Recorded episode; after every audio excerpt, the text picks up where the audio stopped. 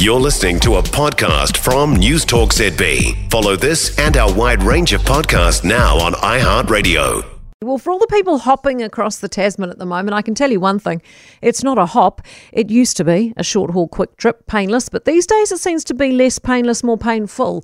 And I'm not sure who's more at fault Auckland Airport or Air New Zealand or both.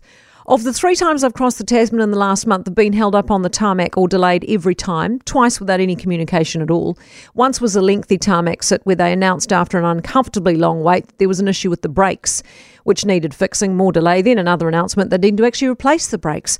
Uh, how you can't sort the brakes out before you board everyone is beyond me, but that added two hours to our flight. Uh, so the short hop across the Tasman was no longer short, and we hadn't even left the ground yet.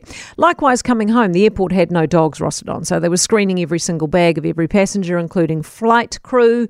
Queues for miles, no one knew what was going on. So much delay, people missed their connecting flights.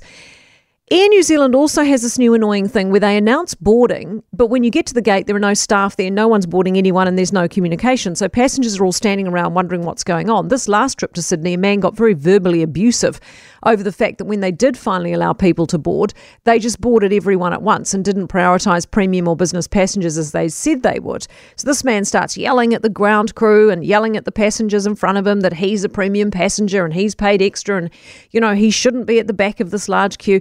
The crew did nothing, of course, he just kept yelling. Uh, but my brother was flying out of Auckland yesterday in a party of eight.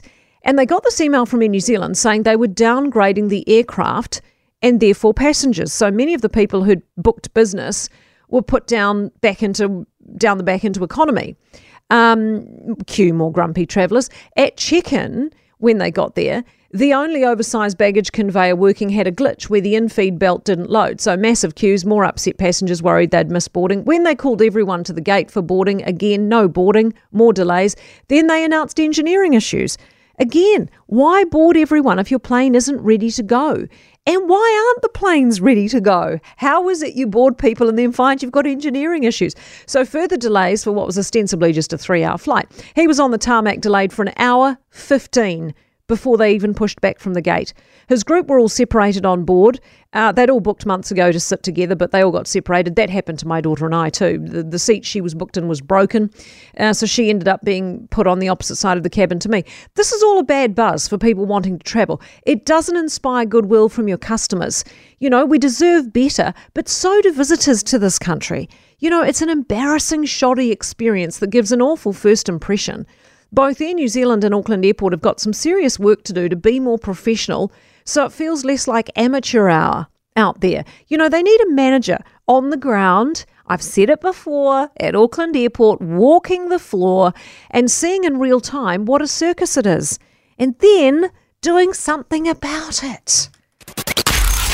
Only being on about it because it's the gateway to our country, and at the moment it's just so embarrassing. So before we get to the part where on our Sydney flight they handed us Spanish arrival cards, they were all in Spanish. That was a mistake, so we had to wait in Sydney Airport when we arrived to get handed English ones to fill out the English versions before we could clear customs. Good. It's not quite as simple as just jumping on a plane, is it? For more from News Talk ZB, listen live, on air, or online, and keep our shows with you wherever you go with our podcasts on iHeartRadio.